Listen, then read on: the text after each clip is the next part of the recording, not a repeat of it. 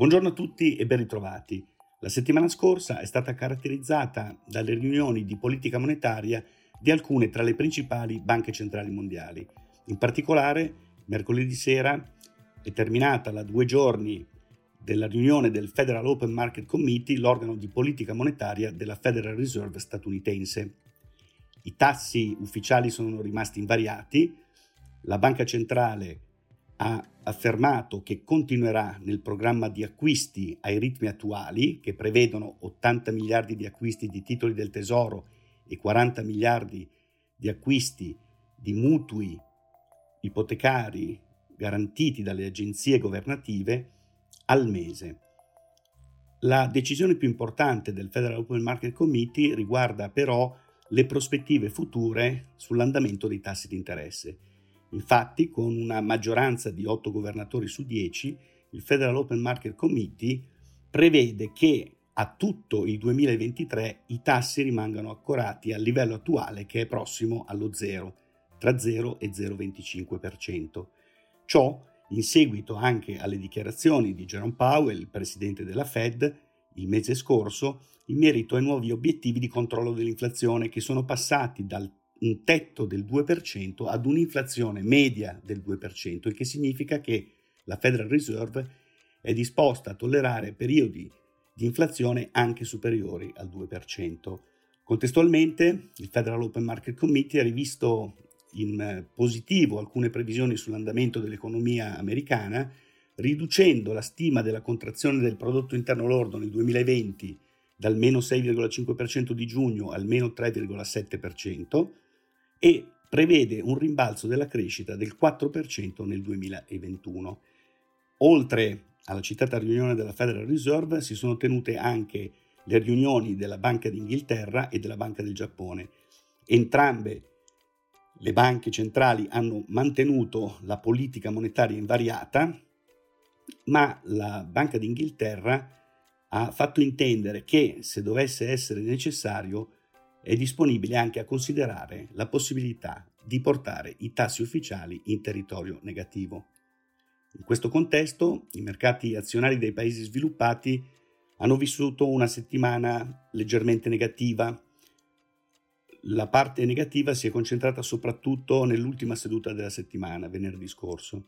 L'indice Standard Poor's 500 ha chiuso la settimana in ribasso del meno 0,64%, con ancora pressione in vendita sul settore tecnologico che ha visto l'indice Nasdaq 100 scendere di un ulteriore 1,36%.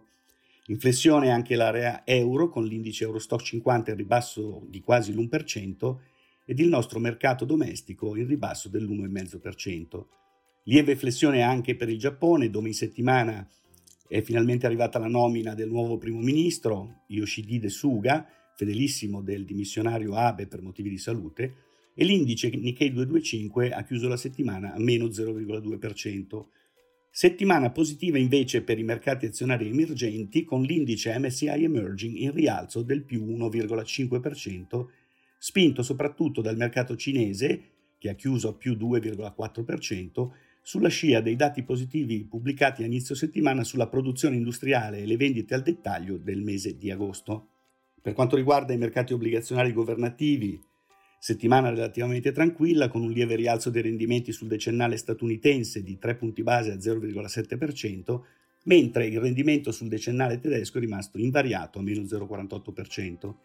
Lieve contrazione del nostro differenziale con la Germania a 144 punti base, in attesa dei risultati della tornata elettorale in sette regioni e del referendum confermativo che si stanno tenendo tra ieri, domenica, e oggi, lunedì.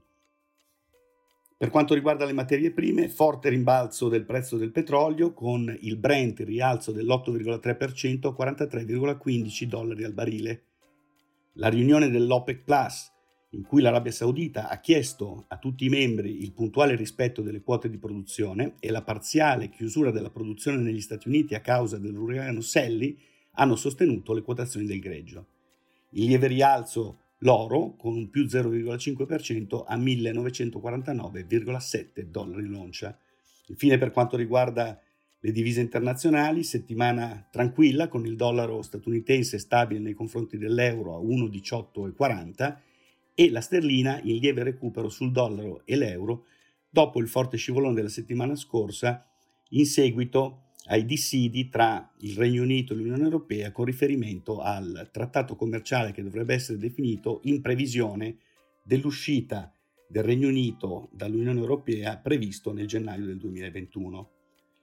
In conclusione, la settimana che si apre vedrà l'attenzione degli investitori concentrata sulla pubblicazione dei dati sulle aspettative dei direttori degli acquisti, i famosi indici PMI flash per il mese di settembre, sia per il settore manifatturiero sia per quello dei servizi. E questi verranno pubblicati in area euro, nel Regno Unito e negli Stati Uniti. Ciò al fine di verificare se la ripresa dei contagi da coronavirus registrata in agosto e in questa prima parte di settembre possa mettere a rischio la ripresa economica in atto. Nel frattempo i mercati azionari internazionali sembrano indecisi sulla strada da seguire dopo il forte rimbalzo dai minimi di marzo, alla luce delle incertezze sulla sostenibilità della ripresa e delle incertezze sull'esito delle elezioni presidenziali USA che si avvicinano a grandi passi un atteggiamento prudente nella gestione dei portafogli e quindi sempre d'obbligo, ma certo in un contesto di tassi pressoché ancorati allo zero per i prossimi tre anni, gli attivi di rischio probabilmente continueranno ad essere favoriti. Io vi ringrazio per l'attenzione e vi do appuntamento settimana prossima.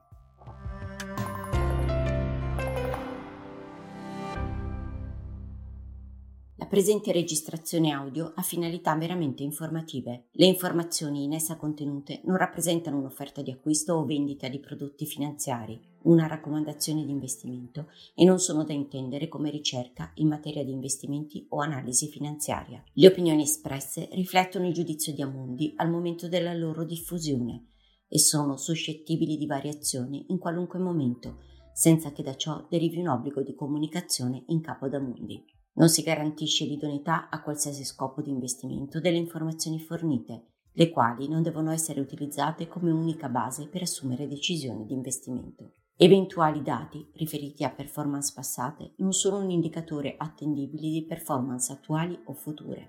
Investire comporta un sostanziale grado di rischio. L'investitore, prima di qualunque investimento, è tenuto a prendere attenta visione della documentazione relativa allo strumento finanziario oggetto dell'operazione, la cui sussistenza è disposta dalla normativa vigente. Le informazioni contenute nella presente registrazione audio non sono dirette alle US Person, così come definite nel US Regulation Act della Securities and Exchange Commission.